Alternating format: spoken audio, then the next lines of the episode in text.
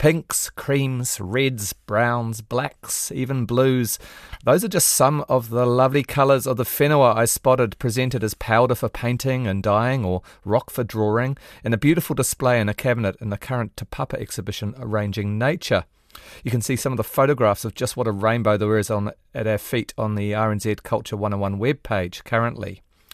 Kauae Raro Research Collective was founded in 2019 by three Whakatane friends, Lanae Cable, Jordan Davey-Emms, and Sarah Hudson. They've been researching with others the use of earth pigments by Māori ever since. The practice isn't just historical, though. It's being picked up by an increasing number of contemporary artists as a way to connect to the whenua, to the land, and to work with their natural resource. It's a form of art sovereignty, I guess you could say. But historically, the practice has ranged from Māori rock drawing to the dyeing of weaving to personal adornment and ceremony to rongoa or healing. I spoke with Lanae Cable and Sarah Hudson in Whakatane. Uh, we started this mahi in 2019 and in 2020 when we had to be at home, um, it was a really special time for us to be mm. here and reconnect with places that we've grown up with, but in a way that we can activate them in, in an art sense. They Taking through a different lens for sure. Um, and you're there both, I believe, on the Ohinemataroa River? I'm a bit more towards the start of Ohinemataroa. Um, Sarah's a bit more down the end of the Nitu, um, or the mouth of the awa. So I'm based in Ruatoki at the moment, and Sarah's in Whakatane. Hmm, and that's a significant hour for both of us and our families, um, going going way back. It's really nice. Yeah, our marae are both situated on uh, awa. And and I, I, believe there was a bit of a roadie that in 2019 you guys went on that sort of inspired things. Absolutely. Um, so Mane, myself, and our other collaborator Jordan Davy M, um, all of our birthdays are in the same week in December, and we did a road trip um, to celebrate. And we went and looked at um, some significant rock art sites in Aotearoa within Te Waiariki. Uh, so we drove what, about um, hour, hour and a half, an hour away to Kaingaroa Forest, and we saw mm. petroglyphs there carved oh. rock art in the wall. We drove another half hour to Maungakakaramea and see the uh, kōkōwai ochre source. English, it gets referred to as Rainbow Mountain. Yes, and yes, I've been there. There's amazing colours there. Beautiful. Really beautiful resource uh, and lots of whakapapa, lots of history. Um, and then about half an hour from there is Lake Tarawera, where there mm. is a, a painted rock art uh, piece. And we did all of that in one day, and then we had to come back and pick the kids up from school. but kind of on the drive home, we just were awestruck, I guess, by the art that our tupuna had left us to see, yeah. Um, the longevity of that art, and also that, that the resources are still here for us to engage in those practices.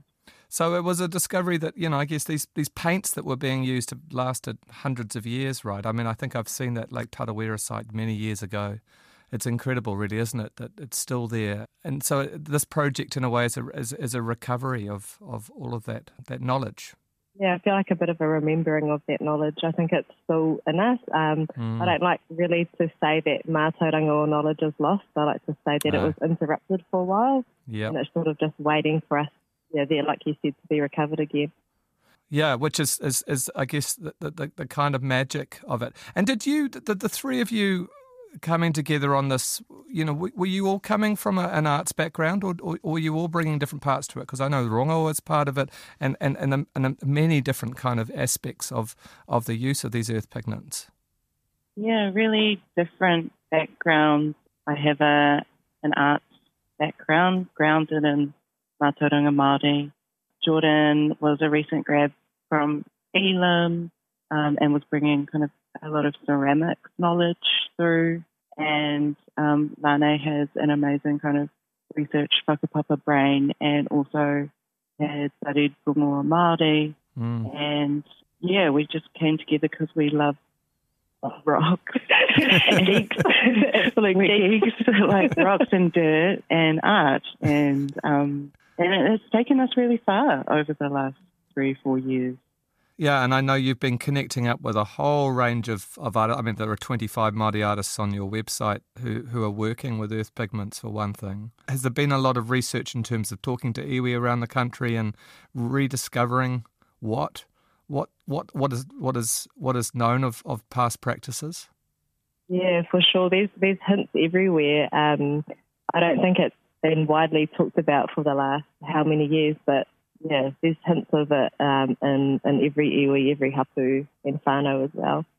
Walking and lots of walking. Mm, the um, walking part was probably the first couple of years, though, Sarah. So, when you go walking, uh, where where do you go walking? I mean, how do you know where to walk? I guess we just started in the places we grew up uh, hmm. around and places that we whakapapa to.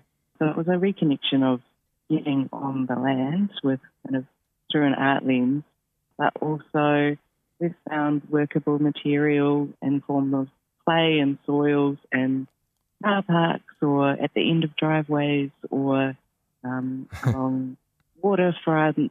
Just kind of once you get your dirt eyes on, um, it's, it's the materials are everywhere.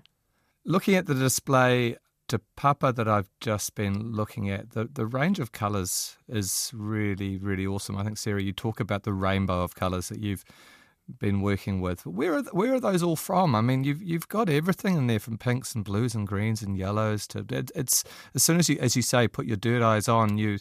It's quite extraordinary the magic you're looking at. Yeah, they can go from from Hauraki down to like Kāti Māmoe, you know, from up north right down south yeah, we've been um, really privileged to be invited um, to lots of different lands. People have invited us to go to do paint making workshops. Um, mm. Sometimes it's been more kind of closed in terms of whānau have invited us specific places so they can reconnect in different ways to their special places. And over the last few years, we, we've met with thousands of tangata whenua in a wānanga space mm. and these are from them or places that we whakapapa to um, that we've kind of learnt those histories and feel really attached to, really connected to. Yeah. There's sometimes like that pigment sent in the mail as like a gift from some of our friends. Oh, beautiful. And has it changed your perceptions, I mean, for both of you, of your connection with different places? For sure. It's, it's on a way deeper level, I think. Mm it's like an interdependent relationship. I feel like now. Yeah, I've really appreciated it in terms of accessing uh, tino rangatiratanga, being yeah. able to kind of gain some art sovereignty, not having to rely on going to Bunnings or yeah. art shop to get a, a plastic acrylic paint. Um, being able to recognise those resources free in nature and then share that mātauranga that the kids can make a paint now too. I mean, you've used the word decolonisation in terms of the practice, I think. That's right. If, if I think back to when I was a child, I have memories of being given a little bottle from, you know, Te Land from Rotorua there, of the little touristy bottle of, the, you know, with the, the layers of beautiful coloured volcanic earth. Mm. So it was kind of like this kind of tourism thing. It's almost like you're, it's a way of very softly taking the land back. Yeah, one teaspoon at a time. Yeah. yeah. a handful at a time. Handful we get to, yes, the land is there and the land is, is accessible for us sometimes.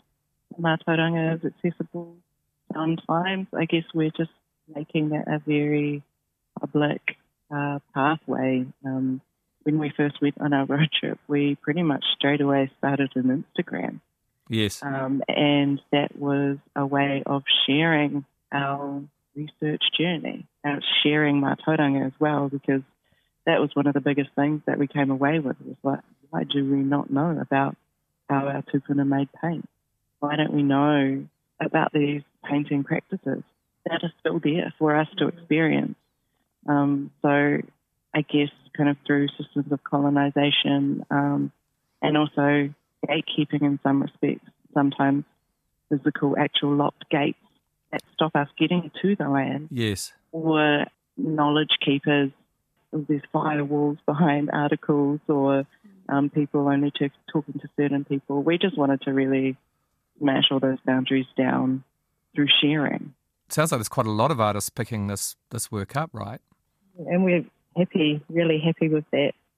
Yeah, the, it, the, the weavers have had a kind of a continuous practice of using paru, and mm, our carvers have had mm. a continuous practice of using kōkōwai, red ochres, and oil um, and staining wood.